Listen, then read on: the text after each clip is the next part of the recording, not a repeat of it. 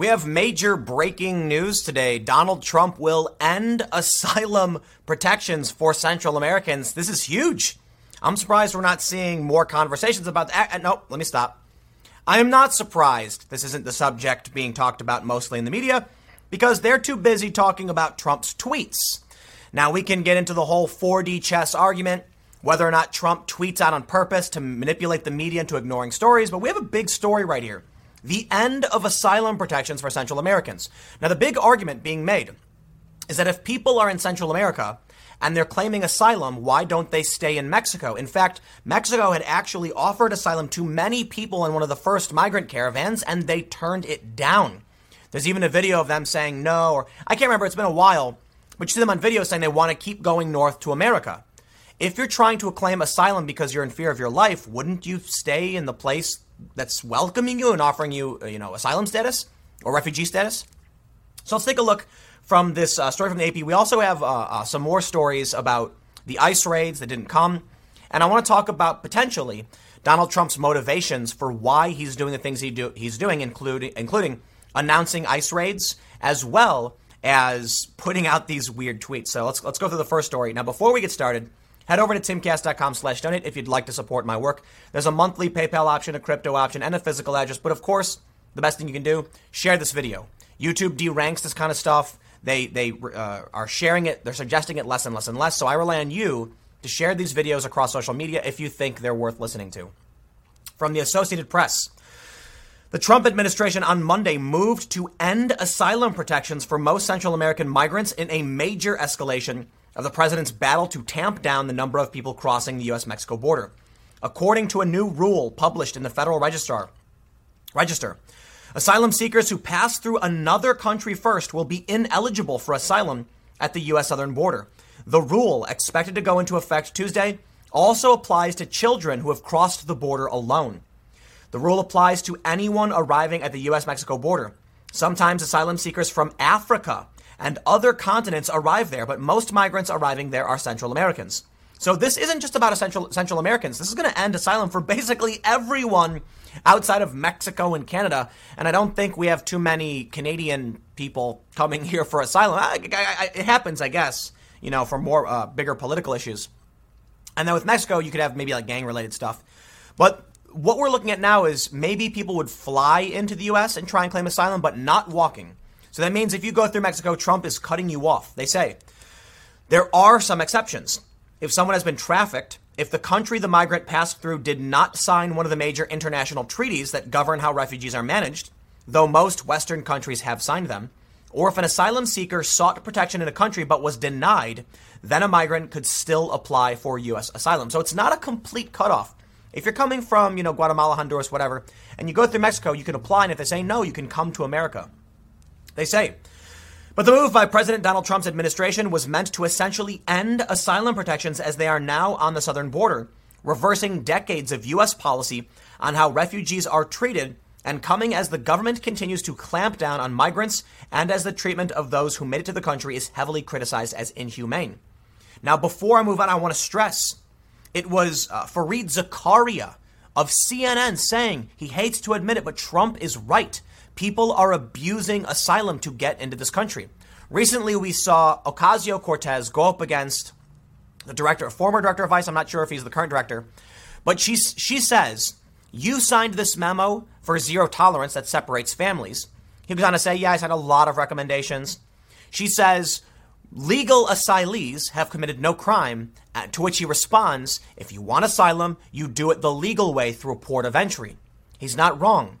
The people who are coming through the border illegally aren't all asylum seekers. In fact, according to Fareed Zakaria of CNN, it is most, it is a lot of people. I don't, I don't want to say most, majority, I don't know, but a lot of people gaming the system on purpose to try and get into the U.S. They know that when they get stopped, all they have to do is claim asylum, then they get their, they get processed and released into the U.S. Trump launched the Remain in Mexico policy, and now taking it one step further, this is going to get challenged in the courts. Full, you know, full stop. There's there's no way they will just allow Trump to do this. And I got to admit, I'm I'm I'm really confused by the whole conversation. I have never been given a reason by by the people on the left as to why we allow people to to declare uh, to claim asylum when they're coming from Africa. No, I get it. If you fly from Africa to the United States and, and, and claim asylum, that makes sense. You're coming straight here. But there are people in Africa flying to Brazil and then taking trains and cars up through Mexico, going through several different countries, and then coming here to claim asylum. It does seem like the system is being manipulated, and this is a move to stop that, to stop people exploiting the system, because you need to consider this. If someone is in Africa and they spend thousands of dollars to fly their families over the Atlantic Ocean, what, why can't they stay and save that money in Brazil? Look, Brazil is a very beautiful country. I love Brazil. Rio, uh, uh, it's, it's, it's, it's great. So why leave? Why leave a beautiful beach town that Americans want to go to, you know, to, to come up here? Well, our economy is way, way better. So they're willing to spend that money to try and get here. I think one of the biggest problems is that the Democrats routinely incentivize this behavior, promising not to work with federal authorities, not to work with ICE. They're calling to abolish ICE. And you've now got people saying, if I can get in now, I might get grandfathered in. So Trump is ending this asylum loophole, and it's likely going to result in a lot more people being detained. I don't think this will disincentivize those trying to come in. I, I don't.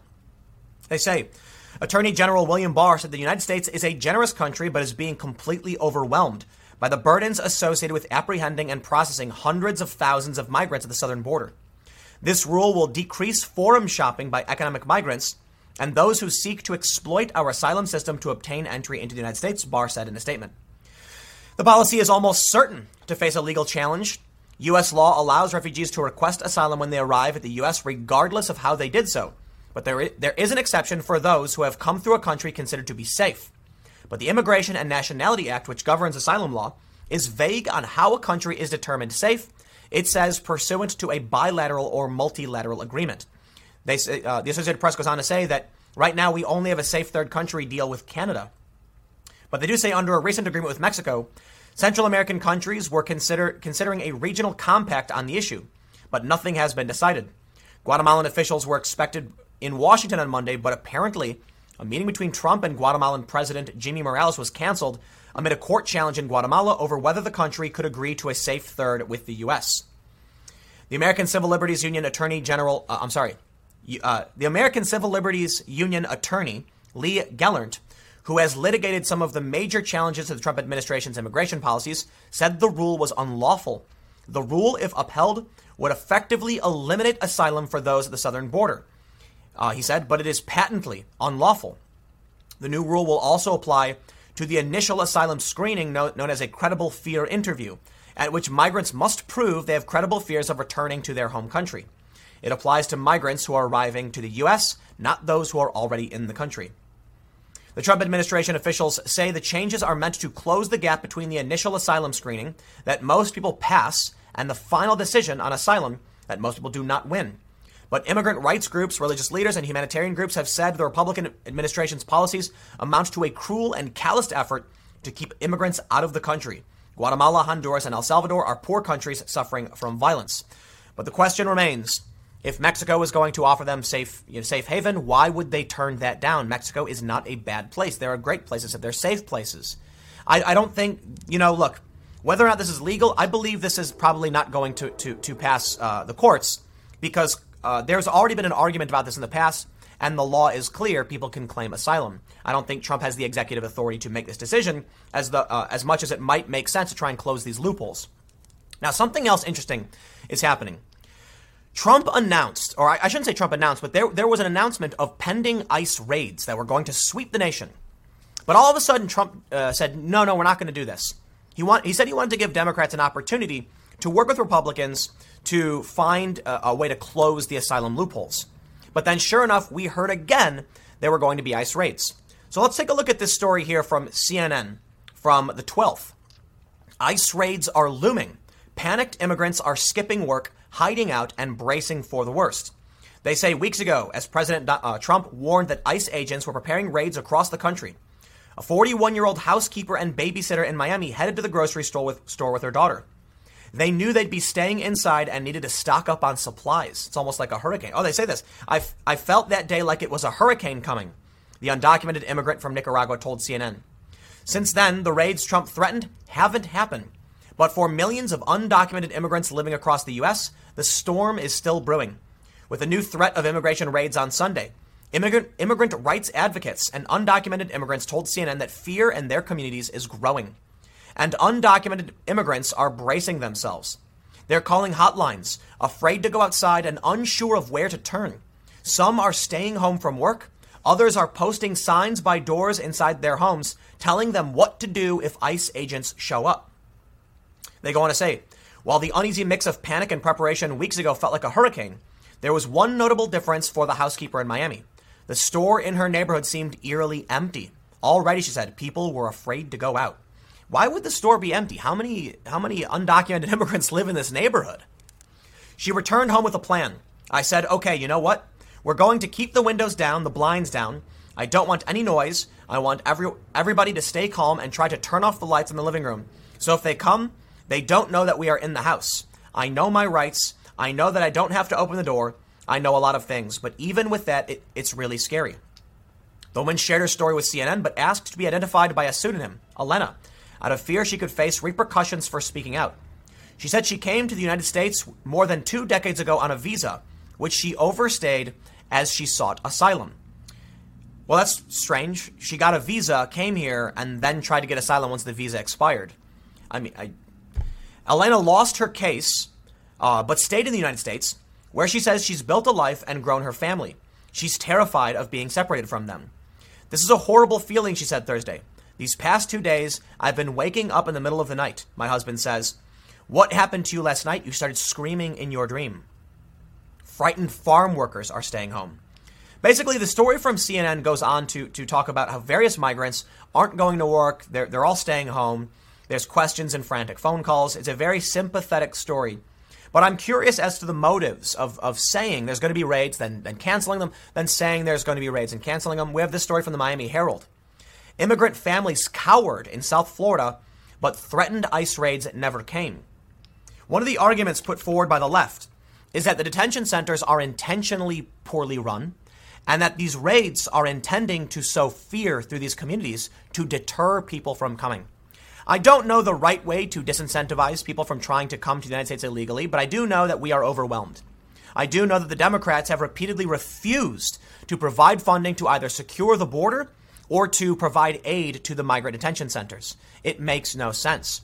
We can take a look at what happened with that man in, in, in Tacoma. I'm not going to get into great detail because it's, it's his YouTube.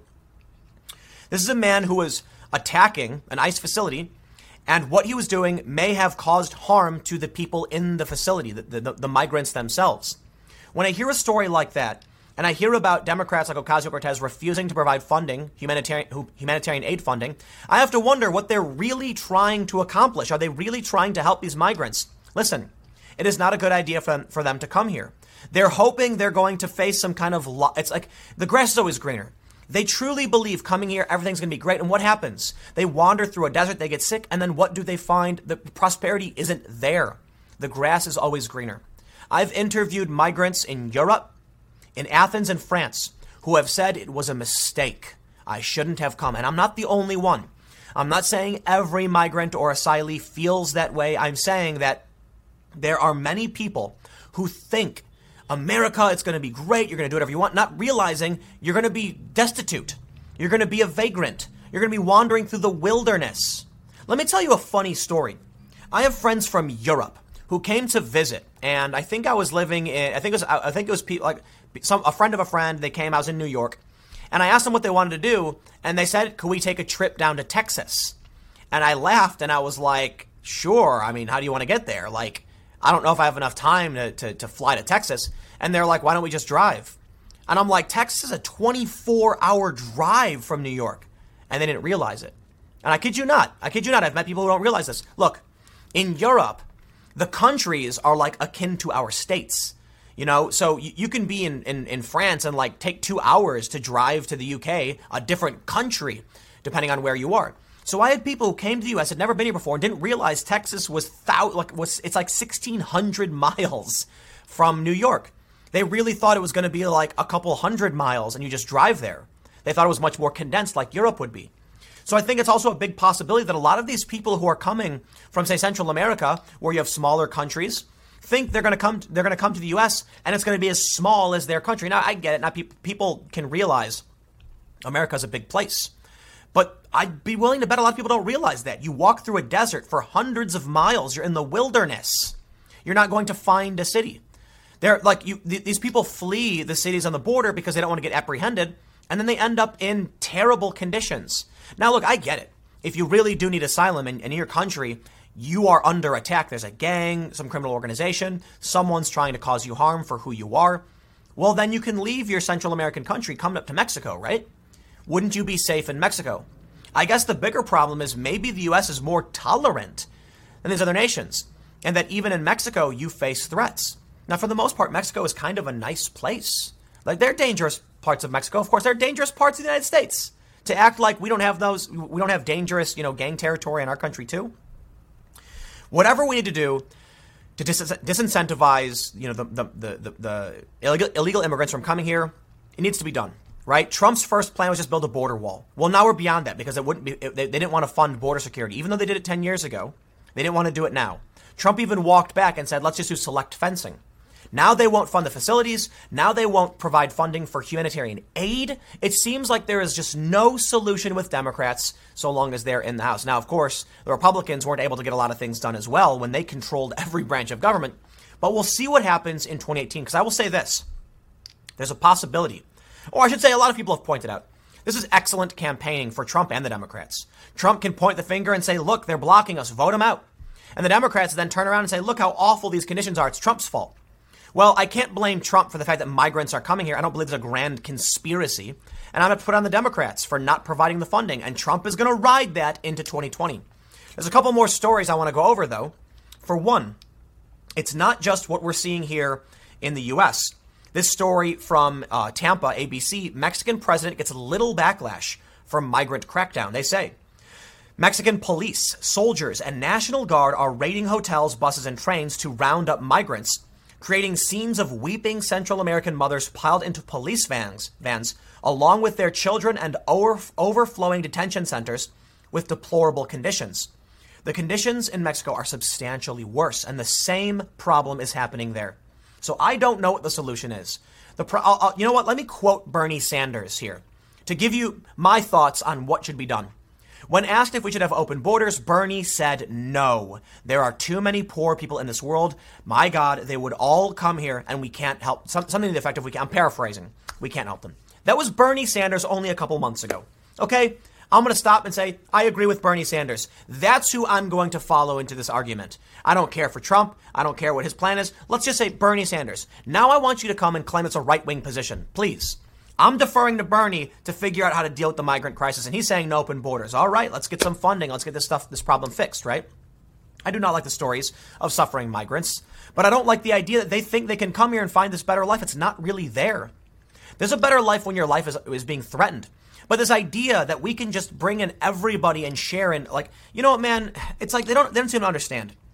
Like, if you're, at, it's it's a really simple analogy. If you have ten pizzas and you have a hundred friends, okay, you can divide up those pizzas among those hundred friends. Uh, well, let, us let, let, assume that 10 pizzas are each 10 slices. I guess it's a silly, you know, argument. So everybody gets a slice. What happens then when 100 people, you know, or, even 10 more people on the other side say, oh, they have pizza, I want pizza, we don't have pizza, so they come for a better life. Who gives up their pizza for them? Look, I understand economics is much more complicated than that. and and but, but you have to recognize that resources are finite and the economy can only grow at a certain pace. And we absolutely, for one, eh, from an environmental standpoint, don't want the U.S. economy rapidly expanding. A lot of people do, but we need to control the economy and let market forces clean the environment. Like we need electric cars. We need renewable energy. And if we just bring in a ton more people and they all start buying gas, gas goes up, more CO2, it's bad for the environment. Plus, they're not vaccinated. There are a ton of problems with not, with, with undocumented immigration. The, the least of which, or I should say the most important problem, first and foremost, is they're risking their lives and they're not going to get what they think they're going to get.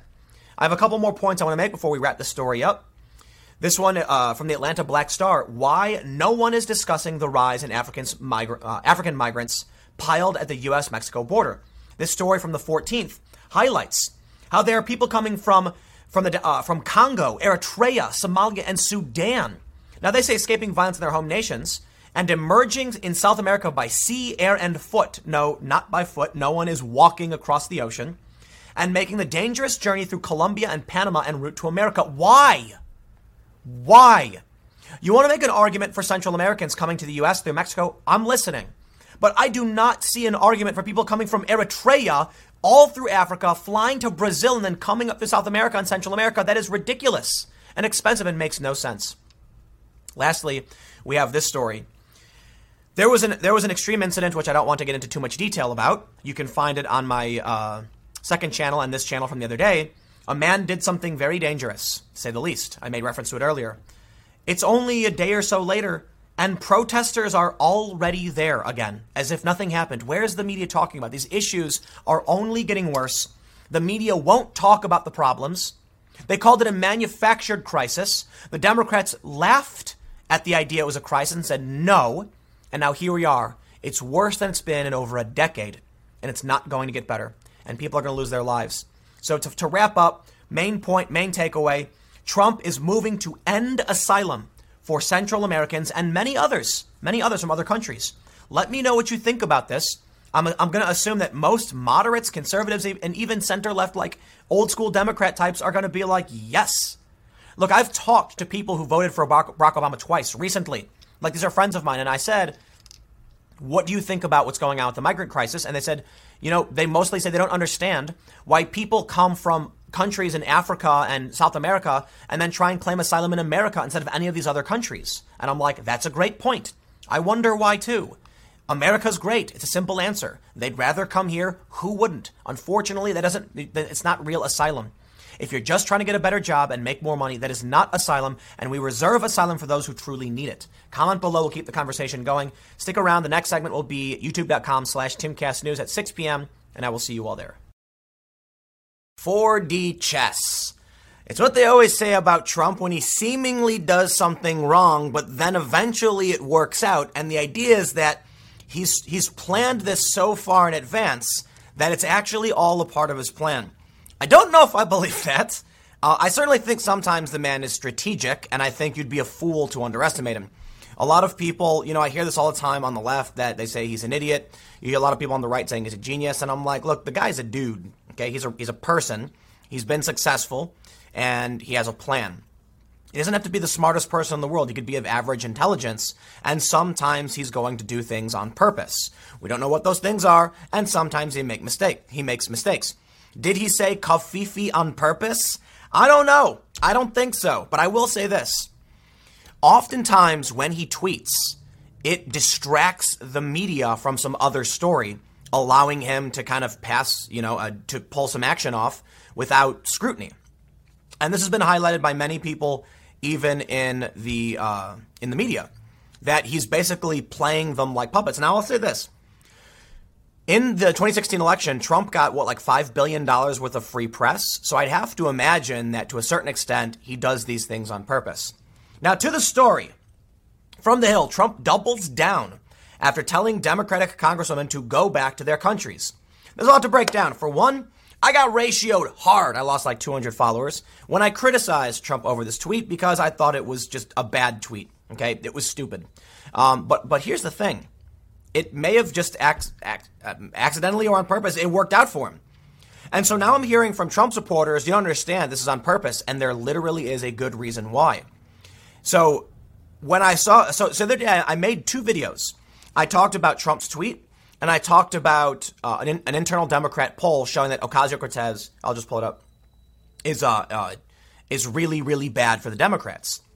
And Styx Hexenhammer, if you're not familiar, he's a YouTuber, commented, I think it was on this video where he said, and this is why Trump just made that tweet. So here's the thing. Trump puts out this. The, the, uh, actually, before we get into how this all plays together and whether or not, look, let me say this: whether or not it was on purpose, I think in the end this will greatly benefit Trump and the Republicans. Whether whether you don't like him, like the left already thinks he's racist, the right likes him no matter what. So there's a good reason to believe that it was intentional. Before we get into all that, Head over to timcast.com slash donate if you'd like to support my work. There's a PayPal option, a crypto option, and a physical address. But of course, you can uh, just share this video if you think it's worth people hearing because YouTube doesn't suggest my videos the same way they used to. They still sometimes, but uh, I rely on you for word of mouth. So here's the thing. I will read through some of how he responded. Trump tweeted out that you've got these uh, um, progressive congresswomen who should go back to their home their, their home countries are failing. They should go back, fix it, and then and come back here and tell us like how it went or whatever, and, and show us how it's done. And he was criticized heavily, even by me, because the congresswomen he's referring to, three of them were born in America. Ilhan Omar is from Somalia, so it could just be that he didn't know that he made a mistake. Fine, whatever. But here's the thing. For the longest time, well, for, for the past several weeks, the Democrats have been fighting, and Nancy Pelosi has been slamming Ocasio Cortez. To the average voter, this shows that the Democratic Party is resisting the far left, something I liked, something I've praised repeatedly in videos. Like, yes, finally, the Democrats pushing back against these wackos. And then all of a sudden, Trump comes out and he makes this really bad tweet. Oh, I think it's bad. I don't. You, you can like it, whatever. I think it was a bad tweet. I think it was stupid. But here's the thing. In this poll, we can see that people really, really detest Ocasio Cortez. And that means the Democrats are pushing back against her. People are going to like Nancy Pelosi. When Trump tweeted, Pelosi immediately came out in defense of Ocasio Cortez calling Trump a racist, and Trump then forced Pelosi and AOC back into the same camp. Immediately, we then see like the global editor, the opinion editor of the Washington Post, say Nancy Pelosi's enabling Trump, and it, I, I have no idea what's going. on. It's all weird. But here's here's what I'll say.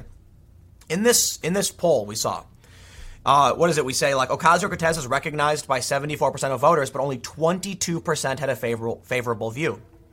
What Trump just did was make Nancy Pelosi defend Ocasio Cortez so that she and Ocasio Cortez are one in the same. They're one group. I'm not saying it was intentional. I am not making a 4D chess argument. A lot of people are. I think it's silly to assume Trump is always on point with strategy. I guess if you're a Trump supporter, then you'll probably believe he's doing this stuff on purpose and it makes sense because he's even doubled down now. In the end, swing voters who aren't paying attention will just see the Democrats unified around Ocasio Cortez and be like, we really don't like her. The Democrats are bad. If if Pelosi and the and the and the more moderate Democrats were pushing back on Ocasio Cortez, they'd be like, "Good, good, good. I like this. They're fighting back, but now they're unified." So whether or not you think Trump did it on purpose, I think revol- uh, relies on whether or not you support or oppose him. Now, here's the thing: when Trump puts out this tweet, I criticized it on Twitter. Lost a, I, I, I lost a couple hundred followers. Look, whatever, man. I don't care. Don't follow. I'm gonna post out what I'm, I'm gonna tweet what I think. If you don't want to follow me, don't follow me. I don't care. Don't watch my videos. Whatever. It is what it is. But you can see from that, Trump supporters don't care. They, they don't care. In fact, mo- most of the responses were people saying, I agree with the president. And it's like, for me, it's like, yeah, but you recognize these women are from America, right? They, like, they were born in like Michigan and Ohio. It's one woman who wasn't from here. But I understand the sentiment about people whose countries are collapsing, so they leave, and it makes the country worse right? You got to think about how much it costs to fly from Congo to Angola. Uh, you got they're, they're, traveling from Congo to Angola, flying to Brazil. It's going to cost thousands of dollars to get your family across, and then traveling all the way up. That's a lot of money. And so this is something that's akin to what they call the brain drain, when the people of means flee the country instead of putting the money back into the economy. It's bad for the economy. So I understand that sentiment, right? I just think Trump was being crass and crude, but then it was brought up to me because I did a video on this and a video on that. Dude, this is going to work out really well for Republicans. I think that's, I, am like, yeah, that's true, right? In, in, the end, you are going to force swing voters to view Nancy Pelosi and AOC as one and the same, as one group, as cohorts. Well, Trump doubled down, so let's see what he said. Uh, President Trump on Sunday night doubled down amid a growing backlash over his earlier tweets telling a group of Democratic congresswomen that they should go back to the countries that they came from. It's a little bit more nuanced than that, but that's what they're saying. So sad to see the Democrats sticking up for people who speak so badly of our country and who, in addition, hate Israel with a true and unbridled passion. Whenever confronted, they call their adversaries, including Nancy Pelosi, racist, Trump said in a pair of tweets. Their discussing language and the many terrible things they say about the United States must not be allowed to go unchallenged. If the Democrat Party wants to continue to condone such disgraceful behavior, then we look even more forward to seeing you at the ballot box in 2020. And that's the tweet following up that I think, wow, I mean, you know, maybe he tweeted this on purpose. Maybe like, you know, it's like I was saying, Trump can can distract the media and change the narrative, and he's he's an expert at controlling the narrative. And this also comes into something I've talked about about uh, before about counterintuitive solutions. How do you make sure that the Democrat Party, I'm quoting Trump, condones disgraceful behavior when the leader uh, uh, of the party in the House, at least one of the most prominent members, is pushing back against the worst behavior. You make her defend it and point at you. See what he says? They, they call everyone racist. Now Trump has, has put out this tweet, been smeared, and then used that smear to show you how they're all unified. So basically, you have Ocasio Cortez attacking Nancy Pelosi, insinuating she's racist, and Trump wants to make sure the ire is directed at him so that he can point the Democrats as being unreasonable. And then when, when Nancy Pelosi came out and called Trump racist, he got it. So again, you know what? We could we could sit here all day and believe that Trump is some like idiot savant and he's slipping on like he slips on a banana peel but accidentally does a backflip and lands perfectly. Or we can say that maybe he th- he thought about how to shift the narrative because he's consistently done it really really well. I think the 4D chess thing is a silly argument, right? I, I understand the sentiment. It's not like he's literally got this crazy map of what's going on. But it's not hard to see that Trump has Trump knows what he's doing when it comes to making the press believe what he wants, and that's one of the most one of the strongest uh, uh, one of his strengths in the 2016 election. How he was able to win, just controversy after controversy, and one of the points that, that I've heard a lot is that when you had what, what Trump was doing to the other candidates, he was saying, you know, like Lyin' Ted, uh, you know, he's what does he call him, Sleepy Joe? Is he is he Sleepy Joe? I don't know. Um, he's got um, you know um, low energy. He finds a fault and he targets it and he brands you with it. But Trump had so many controversies, there was not one thing you can brand him with. And that made it hard. So I, I think of it like this you have a balloon, right? And one needle. That needle is that is that branding, that negative branding to smear someone, and it pops the balloon. But what if you have a stack of needles? The balloon will just bounce on it and bounce away because the, the, the, you know it's the the force is being uh, broken up over a, a, larger surface, and the needles won't have the force to pop the balloon. It's like a science experiment they would do in grade school, where they have like a bed of nails, and the balloons would sit on it with no problem, but a single nail would pop it. Trump has had like had so many gaffes in 2016, so many controversies. Voters just none of them sank, like none of them went, you know, and worked. So now we can see. I think I I, I feel like I've made the point. You know, uh, the left hates Trump no matter what. Like Trump could tweet something like like he did. I'll criticize. There were other Republicans too. This is the funny thing. Like um, you know, Matt Walsh from the Daily Wire criticized him. Uh, Carol Roth, I don't know if she's uh, uh, Republican, I don't know, but there were more like conservative figures who criticized him, and they were moderate, and many le- like a lot of people criticized the tweet. But I don't think, uh, you know, I think when it comes to what, what Trump was doing and why he was doing it, we could say, yeah, like like I mentioned, he slipped on a banana peel and did a backflip, which sounds absurd. Like, whoa, wow, good, good, good for him. He he accidentally just benefited himself, or he knew that he needs to make sure the Democrats are unified around Ocasio Cortez. So I'll stress. In, in swing states, in this poll, they show that Ocasio Cortez is one of is, is one of the most recognizable faces. They say she's a definitional face for the party with a crucial group of swing voters. Trump wants to make sure she remains defended, front and center. That way, moderate people will look at her and be like, I don't, you know, oof, she's nuts. Because uh, the other thing, too, is they really hate socialism. Socialism is toxic to these voters. So I guess the question is Trump and, and, and, a, and a gaffe tweet, uh, um, you know, he like, like I say it's a gaffe because the women are from America. Um, slammed by the left as racist once again, which many people probably have brushed off at this point, like, oh, I heard that before, versus overt socialism. And I think it's fair to point out Trump's social media strategy has been pretty effective. So whether or not you think it's 4D chess, I don't know. I'll leave that up to you. But I find the whole thing interesting.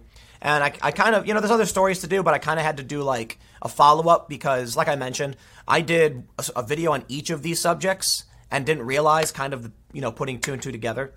But I'll leave it there. Let me know what you think. Comment below. The next segment will be at 1 p.m. on this channel. Thanks for hanging out, and I will see you all then. The New York Times has just published some data, and boy, is it bad news for Democrats. See, Moderates like myself are looking for common sense policies that we can actually that will actually move the country forward, and we absolutely do not like identitarianism. That is wokeness, okay? The woke left is dominating the narrative. Now, here's the big problem for Democrats. One of their strategies, and they go into great detail, and it is very frustratingly, I don't know, dull. I'm not going to read through it. But they basically say Democrats are hoping to ignite new voters, people who didn't register, who aren't voters. They need to get those new voters with progressive policies. You'll see people like Cenk Uygur of the Young Turks say this is a progressive nation or something, something to that effect, and that if we could only get these people to vote, we would win. However, as I've pointed out, if the Democrats sacrifice the center in favor of progressives on the far left. The, the center might actually go to Trump. These are swing voters. The issue isn't whether or not you can get new votes, it's whether or not you can take votes away from your opponent and gain new votes. For every moderate they lose and progressive they gain, they stay at net zero. And the Republicans might slowly be picking up those moderates. It is a bad play. But here's where it gets actually really bad for the Democrats. Excuse me. The largest group, at least in, in some areas, of non voters or people who, who can be activated are white and working class. So, what do you think that means when the identitarian rhetoric is going full steam ahead? when Twitter, Facebook, all these social networks are publishing this ridiculous anti white identitarianism. For one, it's going to freak out a bunch of middle Americans. But now we see people putting up Mexican flags at ICE facilities. We see uh, uh, rhetoric about giving illegal immigrants health care. I assure you, the white working class of this country, what do they call it? They call it, uh, the, the, the, I think Vox called it a white lash. Don't be surprised when you activate a sleeping giant. Now, they like to claim that's what they're doing. They literally have activist groups called Sleeping Giants. Sorry, the data shows otherwise. Let's take a look. First, I think this graph isn't necessarily as relevant. It shows that in the Rust Belt, Trump's uh, approval rating versus turnout is uh, stable, and in the Sun Belt, it's, it's it's down. U.S. across the board, a little down based on turnout. But let's let's move on because I don't think this this whole section. I got to admit, it's like nails on a chalkboard trying to read through. It's just very very. Come on, New York Times, do better. So here we have a graph. It says turnout among registered voters in 2018 by demographic groups. Turnout of white and older registered voters remained higher than for non-white and younger voters. And, and just by that, they're hoping that activating non-white voters, you can see you've got black, Hispanic, uh, etc., they can then beat the white uh, demographic. But, but regardless of what they're hoping to do, the first thing to point out, I think this country is what, 66% white. So if you if you look, if every white person voted of voting age, that's it. End of story. It's whatever they want. So the, the, it's a huge problem for the Democrats to actually make a play based on not liking white people. Like you shouldn't play race into this at all. Okay? Look, identitarianism separates people by race. And most people don't like that. It is a fringe woke titter- Twitterati that is obsessed with like putting everyone in neat little boxes. The average person just wants to live their life, I assure you. So, what do you think happens then when you target the biggest voting demographic and insult them? You'll probably lose, but we'll see. There's some really interesting data pertaining to what happened in the midterms and what's happening now. excuse me. In uh, what happened in 2016, 2018, and what's going to happen now. So, check this out Trump's approval rating by vote history and age. The older someone is, the more likely they are to uh, support Trump. We can see that those who voted in 2018 who are older, still more likely to vote Trump, and those who didn't vote in 2018 were always more likely to support Trump, but still more likely to support Trump today. Not the highest. It's uh, the highest voting demo- uh, age is around the, the, highest approval rating comes from the age demographic around uh, 45 to 55. So I don't think this is necessarily that important. It's not going to show you who's going to win or lose, but let's move on. They uh, uh, let's let's skip all the written stuff. It's kind of boring. This is where it gets really interesting because we can see some insights into why the Democrats won the House and what this will mean in 2020. And it is again bad news for Democrats. Trump approval rating among registered voters. The president's approval rating was highest among those who voted in 2016 but stayed home in 2018. These are likely people who didn't know or care about midterms. Uh, my understanding is that most people don't care for midterms. They're focused on like the presidential election for the most part. Most people, or a lot of people, don't even vote in local elections. But check this out. For the people who voted in 2016 and 2018, their approval of the president is 47%. Now, the reason that's probably true is because that's getting a mix of Trump supporter voters, Hillary voters, and Democrat voters in the midterms. So it'll have Trump a little bit below 50. Check this out. Voted in 2016, and not 2018. 50% approval rating. Now this makes sense. In 2016 you had, you know, half the country against Trump, half for. But the midterms swung for the Democrats. So this shows us that people who didn't vote in 2018, their approval rating 50%. Otherwise if they voted, the Democrats wouldn't have won. Now, here's the inverse. People who voted in 2018 and not 2016, that's the midterms and not the presidential election. If people voted and the approval rating is 36%. If people voted and they don't like Trump in 2016, he may have lost. The Democrats won the House because these people voted, which is why, in the end, we are looking at record voter turnout for 2020. It's going to be crazy. Now, people who didn't vote at all hold a 41% approval rating for the president. But let's move on to the uh, the, the more, uh, I, I, guess, pressing and more dangerous issues that, that it's going to hit the Democrats, not the Republicans. They say uh, Trump's uh, the president's approval ratings were worse among non-registered voters. So that's interesting. But if not, people aren't registered to vote, they might not vote again. But let's let's let's skip over this. It's not as important as this chart right here. Demographic composition of voters and non-voters. In northern battleground states, most non-voters are working class whites. Non-voters are disproportionately non-white in the Sun Belt.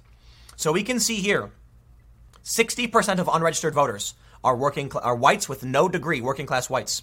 Registered but didn't vote, 68%. That means if you activate, if you activate these uh, um, the the re- people, okay, if you have people who are registered but didn't vote, and you get them out to vote, they were they're more likely to be white and uh, uh, with no degree. They're more that that demographic trip typically supports Trump. But I'll tell you this: regardless, white college grads tend to be like progressive and woke. Not not always, but tends to be. The white working class are not going to enjoy being smeared and slammed on and hearing about their health care and their jobs being shipped overseas. It's one of the reasons Trump won, period. Now, of those who voted in 2018, only 48% were whites with no degree. And they were a huge factor for Trump, which means, look, the voted in 2018 has uh, so, so let's, let's look at it this way. Both sides need to gain votes. The, the white working class is the biggest demographic among registered non voters. That means there is a huge opportunity for Republicans to grab those who would likely support them. But um, for, unfortunately for you know the, the, the, left, they only have a 32% pool to grab from, grab from of those who would likely vote for them. Now, these numbers aren't one for one. I'm not saying only white people vote Republican. That's, the, that's not the point. I'm saying it's a bigger pool to attract new voters. Now, of course, when it comes to unregistered, they have about a 40, 40% of the pool is theirs uh, for the taking. But with Trump already having won 2016, it looks like overall bad news. Now, in the Sun Belt, things are different. And this could be interesting.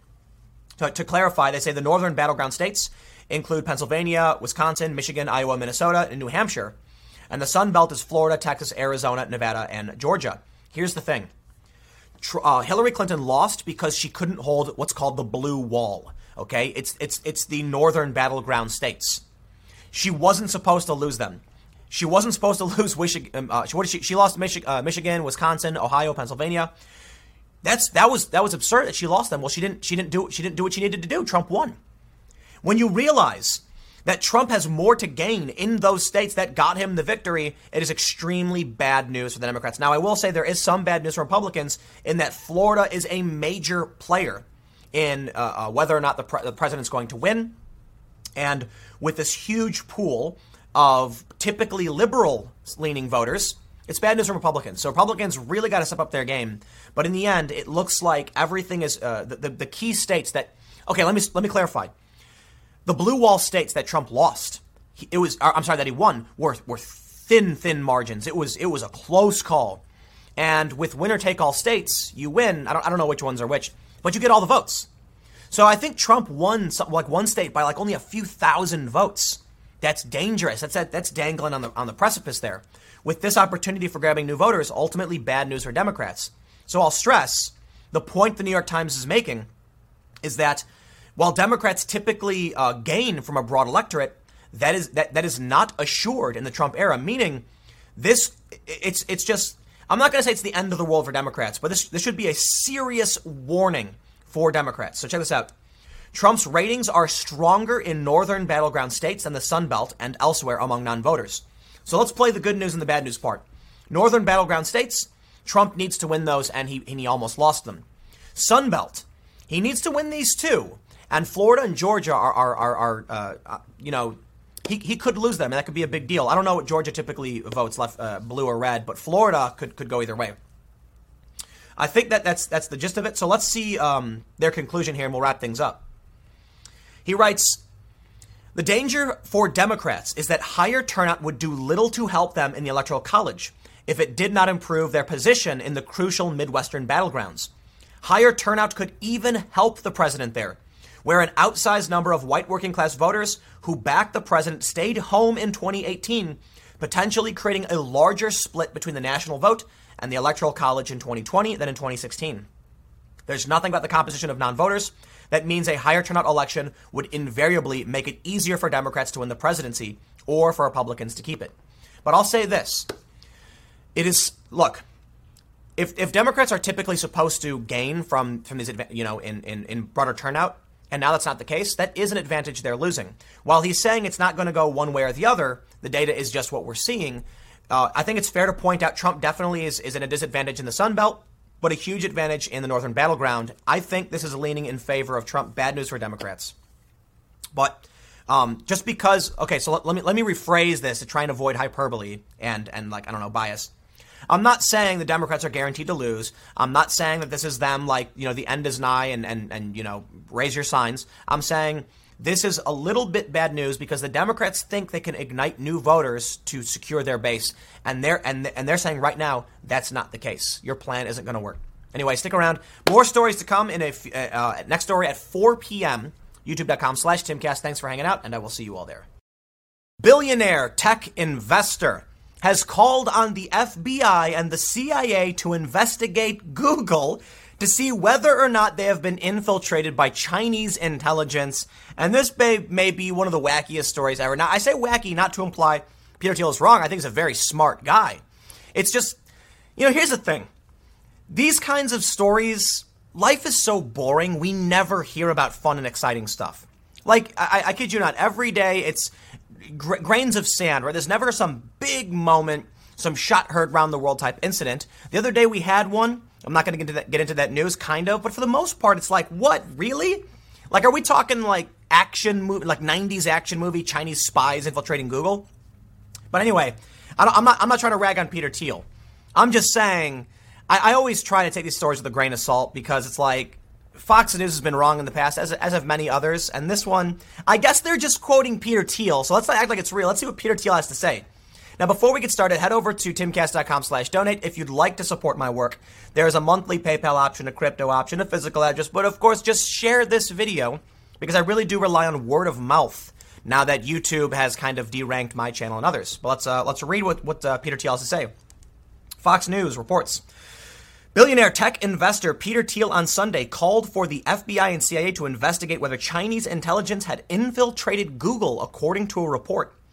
Thiel, who supported Trump in 2016 and Facebook board member, made the comments during a speech at the National Conservatism Conference in Washington.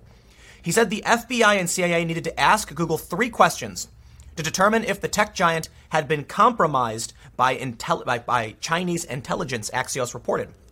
Number one, how many foreign intelligence agencies have infiltrated your Manhattan Project for AI? Thiel reportedly asked. Number two, does Google's senior management consider itself to have been thoroughly infiltrated by Chinese intelligence? Thiel then slammed Google for its decision to work with the Chinese military while refusing to renew a contract with the U.S. Department of Defense. Number three, is it because they consider themselves to be so thoroughly infiltrated that they have engaged in the seemingly treasonous decision to work with the Chinese military and not with the U.S. military, Thiel said.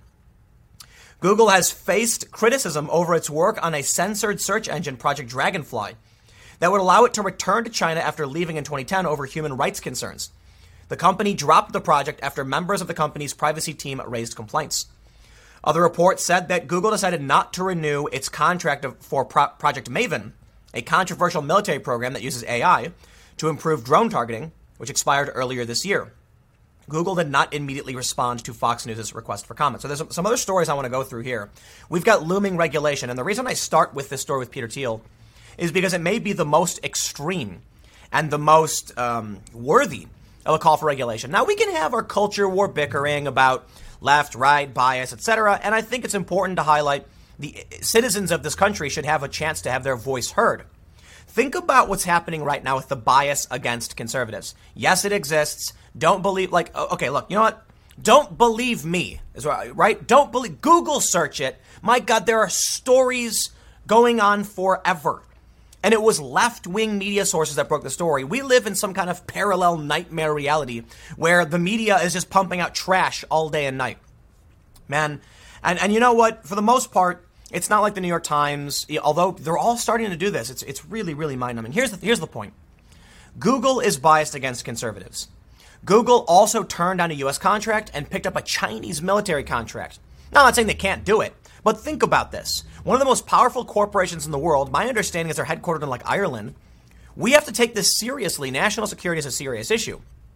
What's disconcerting is that we've come to a point now where we are not a global society, but we have international interests which can spark chaos and conflict between governmental interests. Okay, listen, it would be one thing if we had a globalist utopia where, you know, there was open borders across the, you just go wherever you want, there was one world government. Let's say that existed.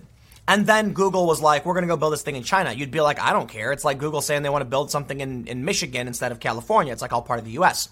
That's not the case. We do not live in a global society utopia. We live in a we live in a world with conflicting interests and people who want to kill other people because they don't want you to take their stuff. China is at odds with us economically, as is Russia. You've got the NATO forces, you've got BRICS nations, there's competing economic interests. And Google, which was started in the US, I'm pretty sure, it's hard, hard to know for sure how, how these things operate, is now working with China. If Google does contract with China, using their resources they get through America, so think about it. They make money from us when we use their services. Okay, they're making money right now from you watching ads on my YouTube channel. I make most of the money, so I kind of like it, but think about it. 40% of that revenue goes to Google. Google then allocates funds towards building projects for China. At some point, the US government is going to say, full stop, what are you doing? You are taking funds from our citizens and supplying it to our adversaries. Now, where the line gets drawn, hey, I don't know. But I will say this. If Google starts working with China in a capacity as a th- that in a capacity that is a threat to the US, you will see some dramatic action against Google. And what will Google do? Will Google side with China? You know, that's where things get really scary. But so, so anyway, I, I, I digress. I want to go over this too. There's a lot of news in the regulation space. With what Peter Thiel is saying, rather shocking, we have a story. Google, Apple, Amazon, and Facebook face off with Congress this week. The hearings will be on antitrust and Facebook's upcoming Libra cryptocurrency, but they're really about holding Silicon Valley to account. Here's the scary thing these social media companies, these tech giants, they're authoritarian systems. All right. A business operates from an authoritarian, under an authoritarian model. Government doesn't. But think about it this way when you're on Twitter, do you get to vote for the rules? Of course not. Take it or leave it, they say. Imagine if in the US you had no say in how the government was run. And they said, but hey, if you don't like it, you can leave. Well, you could leave. But that's, that's basically the problem. Imagine then you're in the US, they've taken over every bit of land, they have authority over literally everything. And they say, if you don't like it, you can leave. But where? The ocean? All there's countries everywhere, right? This is the problem with powers, uh, the, the, the centralization of power. In the US, we do get a say. It's not perfect. It's a republic. We elect representatives who then, you know, go and put, pass laws and stuff. On social media, you don't have that. Excuse me. So when it comes to Google, Apple, Amazon, Facebook, they will pass rules that you didn't agree to. They will shut you down, whether you agree or not. And they're taking over the digital space one by one. Facebook, Twitter, YouTube, they dominate public discourse. And you have Amazon, Apple, and Google dominating like merchant, mer- like uh, uh, app stores and, and Amazon dominating merchandise, merchandising markets. You've got Amazon popping up. Uh, I'm sorry, because Amazon is becoming so prominent, you're getting all these shops shutting down. It's easier to order on Amazon than it is to go to the local grocery store. It's, you know, well, not a grocery store, but like a department store. So, you know, I've got a Walgreens by me. Should I go out of my way and, and go make my way to Walgreens, take time, or go on computer, go on the computer, type in a few words, press enter, and then the next day it's there? It is so much faster just to let Amazon take care of it. But there's a problem in that. These big tech giants are taking over the commons, the marketplace, the water cooler, our right to discourse, our, our, our ability to purchase things are being controlled by authoritarian systems that we don't have a say in. And that's when antitrust has to come in and regulation. But I'll say one more thing. There is an advantage to having massive centralized systems. YouTube, for instance, could not exist without subsidy from, from Google. Google loses money on YouTube. The way they dominated this, this the, the, the video space is by giving a cut of ad revenue to the users. Think about it. I don't, I don't, it doesn't cost me a dime to upload a video to YouTube. YouTube hosts those videos for free. Well, that doesn't make sense. How does that work? Any other traditional system would require me to pay money for server space, but with YouTube it doesn't. Well, it's because YouTube is subsidized. Think about this. Not only do I not pay Google, they give me a cut of the ads that appear on the videos. So it is a loss for YouTube. They're making money. It's a lot of money they're making, but they're losing more. The, oh, so, so without, you know, if Google were to be broken up, YouTube might not survive. So think about this. Let's say Google crosses the line and becomes a threat to the US, and the US says we're going to break you up. They can say, okay, well, we're still centralized in China, giving us a massive technological and economic advantage. Why would Google want to leave then if they're making all their money there? The business has no allegiance to this country. And that's where things get scary when we're looking at massive multinational corporations that are unaccountable, that hold money overseas. They don't care what the US government says. Take a look at Mark Zuckerberg. I'll give you a really good example of how dangerous things can get. Canada subpoenas Mark Zuckerberg and I think Sheryl Sandberg. They don't show up. They don't care. Think about what happens then when you get high profile Google executives who say, you know what, we don't care about the US anymore. We make more money in other markets, and they leave and stop showing up. What do we do? Do we cut off their infrastructure? Do we replace them? Do we nationalize it? I have no idea. Honestly, I have no idea. But I will say, Peter Thiel is a very smart guy. Okay? He's a very smart guy. He's the guy who took down Gawker. He's very wealthy. I don't know if he's being facetious when he's like, Are you infiltrated by China? What are you doing? You know what I mean? Like, hey, why would you do that deal? Or if he's legitimately like, you're doing a Chinese military deal and you're turning down an American deal. Also, I want to add one last. So, so I'll, I'll, I'll end that point. I would take Peter Thiel's statements, you know, um, with a grain of salt, but don't throw him out, right? It's interesting. He's smart. He, he knows things, okay? He's, he's I'm pretty sure he's like, like Bilderberg meetings and stuff like this. But let me add one more thing. Google is now working with China, and it's controversial. But Google shuts down uh, a Google employees protest project, I think it was Maven or whatever. So you've got these social justice warriors negatively impacting our government while ignoring what Google does in other countries. Isn't that convenient? That the Russians and, and, and whoever else infiltrate, you know, meddling in our social media and elections, propping up media companies in this country, are doing such a thing that damages military projects for the U.S. It's very interesting. Look, I can't say I'm, I'm happy when government powers expand. I like the idea of pulling back, but I also recognize there are foreign adversaries that are powerful too. It's hard to know how things should be balanced. But if you're someone who thinks the US government is the greatest and only problem, you are dead wrong. Right now, China is imprisoning, what, like a million Muslims? Like it's, it's nightmarish over there, man. We're, we're doing a good job here in this country. Let's make sure we have a strong United States and we need to unify. But anyway, I'm not going to prattle on unifying and, you know, stuff like that.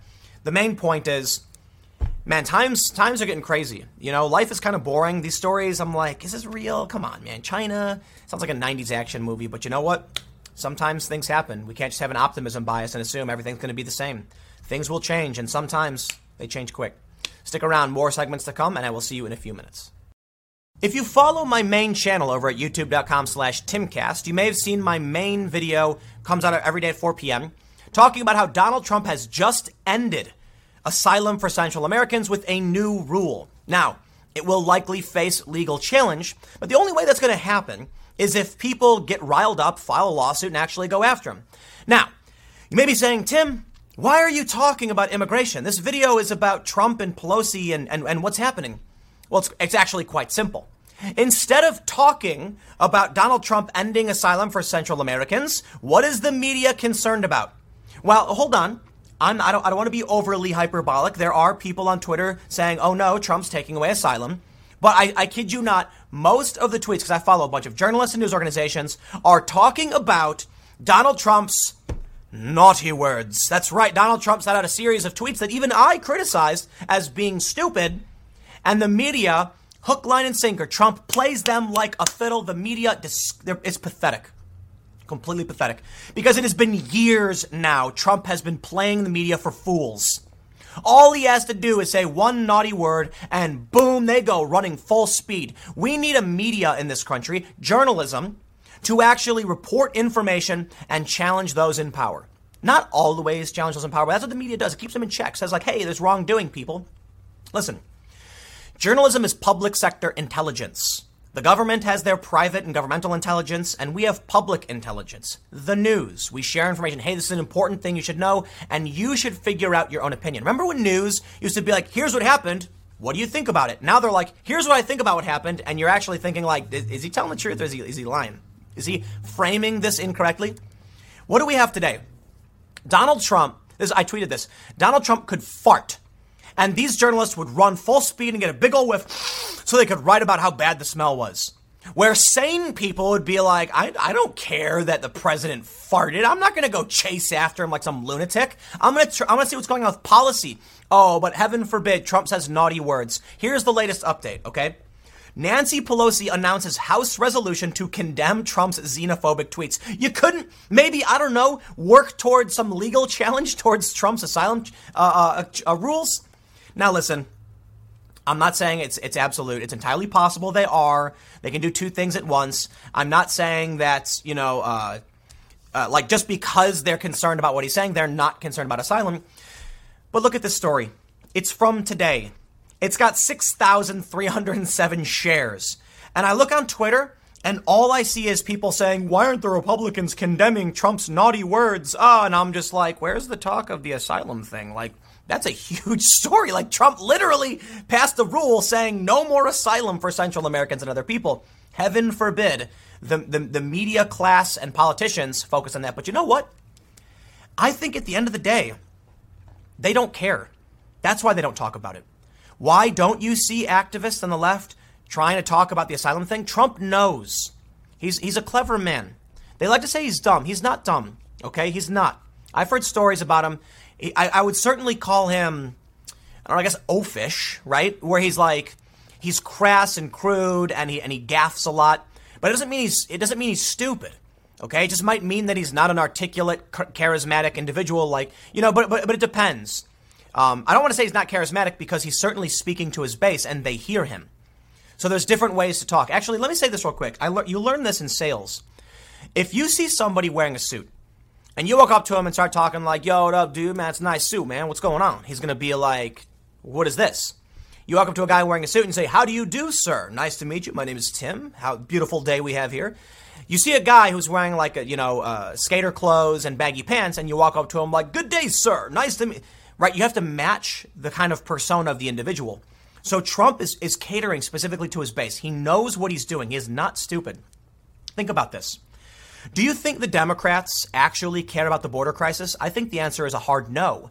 They need to oppose him and accuse him of racism. So what do they do? The border crisis is Trump's mistake. He's racist. So what does Trump do? He dangles his hand over here. Look over here. Look over here, everybody. Oh, don't look at the border anymore. The, I'm trying to fix the border. He wants to deliver on his promise. So he dangles the carrot over the other side, says something offensive. They run full speed. I'll put it this way.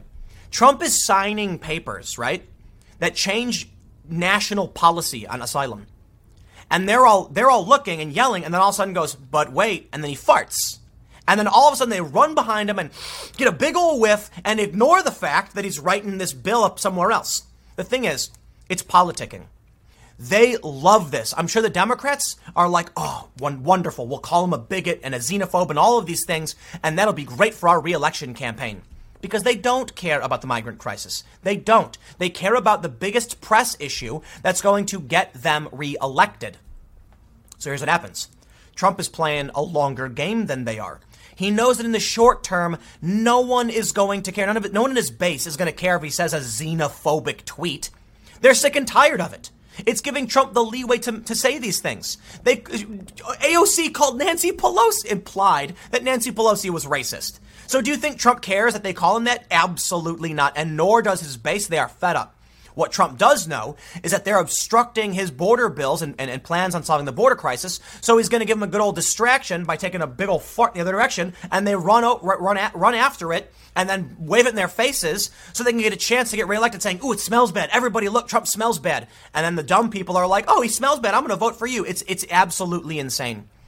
And and what, what's most insane about this, I promise I'll stop making fart jokes, is that Trump has been doing this for years. Can I ask you a question? Why is Nancy Pelosi announcing a House resolution to condemn Trump's xenophobic tweets, but they couldn't even condemn Ilhan Omar when basically everybody left and right was like, uh, dude, that was wrong. Now, of course, you had the fringes of the left and the right absolutely agreeing with Ilhan Omar. Creepy. But like regular people in this country, Democrat, Republican, they were like, we don't like what you're doing, Ilhan Omar. And did they draft a resolution over her tweets? No. They're doing this because they want to earn brownie points with the woke crowd. And it is a downward spiral of destruction. It is entropy that will wipe out the Democrats. Because as we know, people, for the most part, are not woke. It's less than 8% of the country. So congratulations, Nancy Pelosi. You're not doing anything to solve any problems. You're just calling Trump an, a mean word back. Trump goes on Twitter and says naughty words, so we're gonna we're gonna get Congress together to draft a bill to call Trump a word. Great. This is the state of politics in the United States. Thank you for allocating resources towards calling Trump xenophobic. That's to solve the problems in our country.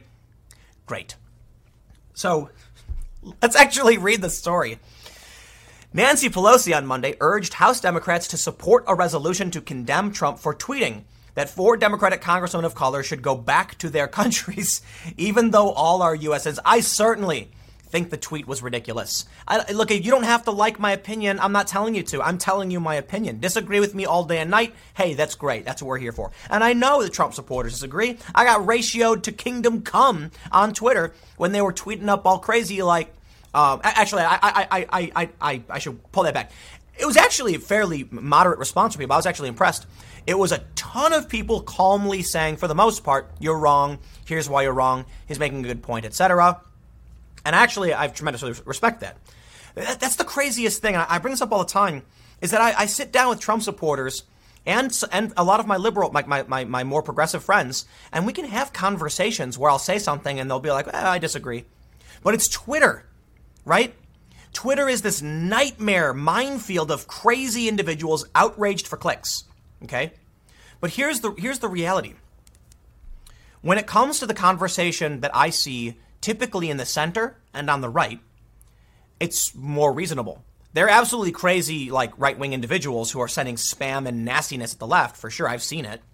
But like, I put out a tweet where I'm, I called Trump stupid. I, I, said it was the stupidest tweet ever put. I'll never vote for him. And the response I got wasn't, for the most part, like "you're a dumb man." It was like, "Tim, you got to rethink this one." You know, Trump. And I'm like, I'm not going to agree. Right? I don't think Trump's tweets. Look, I, I don't like his tweets, but I'm going to say this upon reflection and looking at these other stories, it really does seem like Trump is playing these people like chumps, playing them straight up like chumps. And I, I think it was David Pakman. Man, man, i have I've been a bigger fan of his uh, lately. You don't have to like his content; he's a, he's more progressive. But he tweeted out, "Don't take Trump's bait," and I'm like, "Thank you." Look, man, love Trump or hate him, you can recognize he is baiting these individuals. So respect to someone on the left who's going to point to what Trump is doing and be like, "Guys, he's baiting you, and you're falling for it." And they did. And now here we are. The House cannot allow the president's characterization of immigrants to, uh, to our country to stand. Our Republican colleagues must join us in condemning the president's xenophobic tweets. Pelosi wrote in a letter to House Democrats announcing a forthcoming. What is the point of this? I like. What is the point of getting all the Congresspeople together and be like, can we collectively condemn Trump? Oh, is that going to do something? Do you think Trump's base will care when they hear their rep signed onto a thing condemning Trump? They don't care. It doesn't do it. doesn't mean anything. Like if, if someone came in and said, I ordered lunch at this restaurant and it had a hair in it, I would like you to condemn the restaurant. I'd be like, sure. And what's going to happen next? Is the restaurant going to stop putting hair in your food? Maybe. I don't know. Why don't you just call them and complain yourself? Seems like the restaurant's going to do whatever they want. It's not a law. It's just a resolution that does nothing but waste our time and ignore everything I've been. Look, I'm just I'm I'm not really frustrated, right? I'm I'm I'm just kind of like, it's funny. It's it's really funny that Trump can do this for years. It's like here's here's what I see when I when I see these stories. Here's what I think like what I imagine. I imagine Trump is like sitting in a recliner and he's just got like strings and he's pulling them back and forth and you've got like the media just doing whatever. Like like uh, like Trump can, you know, it's it's it's it's very simple. He's signing policy with one hand, and then he's giving the middle finger with the other, and the media is obsessed with him flicking off the, the media. Trump, it's, it's, it's, it's, it's, I gotta say, it's brilliant. It's brilliant. It is, it's brilliant. I think about Jim Acosta. Jim Acosta is one of Trump's greatest assets. What a dumb man. What, a, what an awful and just ignorant, but maybe he loves it. Think about it. Instead of covering stories about what Trump is doing, what he's planning, people like Acosta are obsessed with just getting Trump. And Trump loves it. Of course, Trump wants the controversy. Trump doesn't want the story about his policy after his press conference. Trump comes out for a press conference. Look at this. Trump comes out in the Rose Garden, says something. Jim Acosta is taking selfies about how he, he doesn't like social media influencers. Brian Karem is yelling threats to Sebastian Gorka. That's a better story. Trump is, is giving the middle finger over here, and the media loves it. They love it. They're so egotistical that when Trump says a word, they're like, hey man, everybody look at me, look what Trump is doing. No, dude, don't look at you. Look at the issues, please. So, you know what? I'll say this. Not a big fan of Trump's tweet, but I really do think it was calculated. I'm not trying to say he's playing 4D chess or anything like that, but I, but goddamn if the media doesn't love running up to Trump and sniffing his farts. They, he, they, they fall for it every single time, and they're, they're playing the game, and they know it. They are egotists, and they don't care about you, and they don't care about the truth. Of course, there are people who do. Not every journalist. There are a lot of good journalists, and I feel bad for them. I do. I especially feel bad for whoever had to write this nonsense story. Christina Marcos, I'm really sorry you had to write this crap. we shouldn't. Can we, you know what? Oh, man. Welcome to politics in 2019. Hopefully, uh, things don't get worse, but I think they will. But uh, Trump really knows how to give people a WWE spectacle.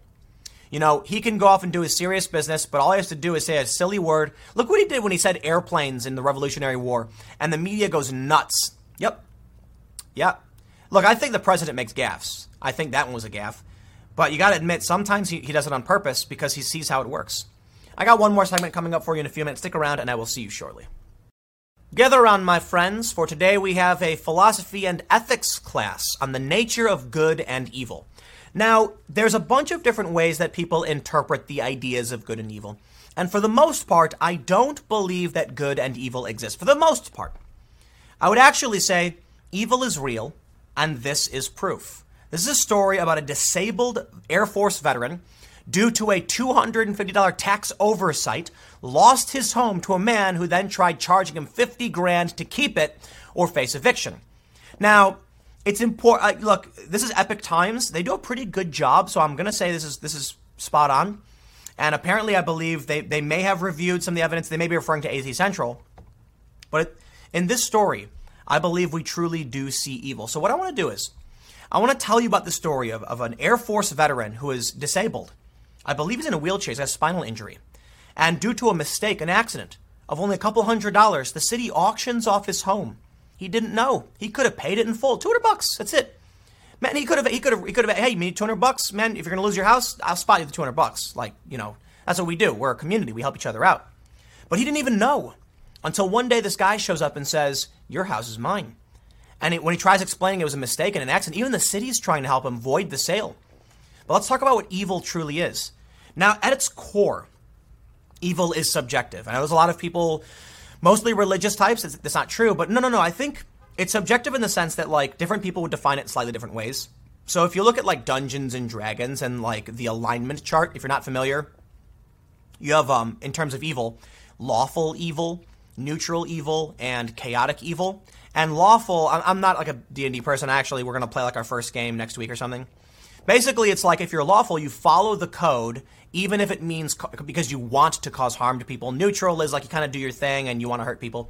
Chaotic evil. You just like mass murderers and just like the truly evil, just want to hurt everybody for no reason. What we see here is like, I guess, a lawful evil. Someone who's using the system and, hey, it's the law, you were wrong, to cause someone to suffer for personal gain. Now, you could argue, I guess technically it might not be evil because he's not trying to hurt the guy, but I think he kind of is. But I, am not going to get into like the D&D analogy. What I want to say is the way I view evil is reckless disregard for the well-being of others. As human beings, we need to look after each other to survive.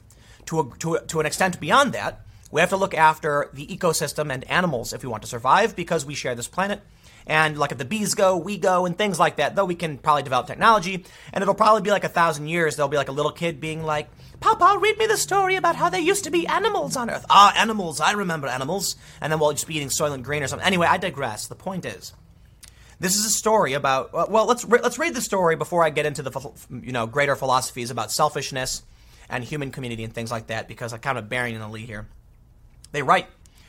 A disabled Air Force veteran may have no choice but to sleep rough after his Arizona home was auctioned off by the authorities on June 20th. Former U.S. Air Force officer Jim Borner was gobsmacked when a stranger arrived at his Mesa mobile home and said they had bought his property for $4,400. I said, What are you talking about? That has got to be wrong. Borner, 49, quickly discovered that Maricopa County had auctioned off his mobile home because the local authorities thought he owed $236 in property taxes. He had no idea he was at risk of being evicted, as he thought that his application for a reduced property tax rate on the basis of his disability and limited income had already been approved according to the report. Had I known I was in peril of losing my home, I would have paid it in full, he said. Staff at the Maricopa County Sheriff's Office allegedly told him he owed a total of $641, of which $405 was overdue from the previous year. However, Borner only paid 405 because he only remembered the second, uh, the second amount, according to the paper. Borner told the paper that he had not worked since 1991 due to a spinal and brain injury, uh, due to spinal and brain injuries he suffered while performing training exercises at Keesler Air Force Base in Mississippi. He bought the Buttercup Yellow mobile home in 2017 to enjoy a more affordable lifestyle. Borner supports a cat called Samantha by repairing guitars he buys at garage sales. He is also known to deliver flowers to widowed neighbors during the holidays and on Mother's Day. It's a very well framed, heartwarming story. But let's remove the helping the kitties and delivering, you know, flowers to his neighbors, which is very heartwarming and meant to endear, you make this man feel, uh, view, uh, be viewed as endearing. Look, I don't care if this guy is a dick. Okay, he could be a mean person. The point is, he's a disabled veteran living in a mobile home. He's not the wealthiest of individuals. He is not trying to hurt other people. Regardless of whether or not he gives flowers, he's just another dude trying to get by, and he's someone we should be supporting as a member of our community. Let's see what happened. According to the Republic, Borner said he explained the situation to Payne, the new owner, over a drink and even offered to buy his mobile home back which Payne initially agreed to. However, Payne later allegedly asked for $30,000, which was much higher than the original purchase price and the $5,000 Borner was willing to offer. Borner was going to have to pay 5 grand over a $236 oversight? That is absurd. Let's read on. When Payne made counteroffers, that amount Payne allegedly sought was 26,000 and later 52,000 according to text messages obtained by the paper. Payne has now issued a letter of eviction to Borner. You must leave now or I will sue you for eviction. So let me say this. If it's if it's the circumstance that someone saw there was going to be an auction and bought the house and they were out a couple grand, I can understand that sucks. You went through all this time and energy and now you're going to be out a couple grand because it turns out it was a mistake and this guy, you can't really kick him out, can you? But when this guy Borner said, "How about I just pay you 5 grand?" It's a $600 profit, right? I'm sorry this happened, but please would you help me out? The guy says 30 grand. Sorry, man.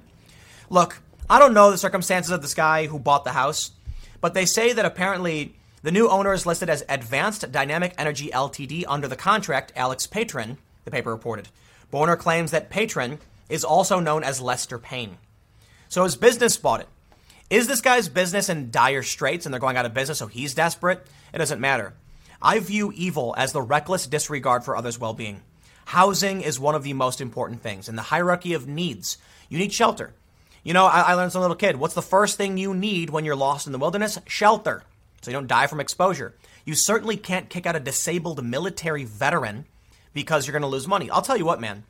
If I if I if I fronted like my last 5 grand to buy a mobile home and then this guy turns out it was an accident, I'd be like, "Okay, I mean, I'm broke now because I bought this and didn't realize it was a mistake. Can I crash here? And you know what I mean? I'd be like, how about I crash here? In fact, if I had to, I would sleep on the streets if it meant keeping the disabled veteran in their home. So there's a bit of selfishness. Like, I think when, when we talk about good and evil, one of the, uh, the principles behind these ideas are selfishness versus uh, selfishness, selflessness versus selfishness, right? And here we have a story that seemingly paints this man as overtly selfish over $200 he would kick this guy out of his home. So then we get into the bigger idea of, you know, does evil really exist? And most philosophers might tell you it doesn't because different people, people view it differently. But I think if you were to ask most people, would you consider it evil to evict a disabled veteran from their home? Most people are going to say yes, okay, for several reasons. For one, if someone is of, you know, um, limited means, it's bad enough you're going to evict them. And, and as me, as a lefty, I think it's a big problem, especially, you know, when you look at the homeless crisis in Los Angeles. And, and for those that don't know, I actually was a director at a homeless shelter for a short period of time. So it's something that I truly care about. How can we solve problems? Outside of the em- uh, empathetic, like, I want to make sure this guy has a home to live in. He's a, he's, a, he's a disabled veteran. He was injured while, you know, serving this country, even if it was a training exercise. Okay, he went to serve the nation, to serve the community. He was hurt. Let's take care of the guy. Same thing, especially for the 9/11 first responders. I'm all with Jon Stewart on this one. I'll, you know, just just get the funding, help these people out.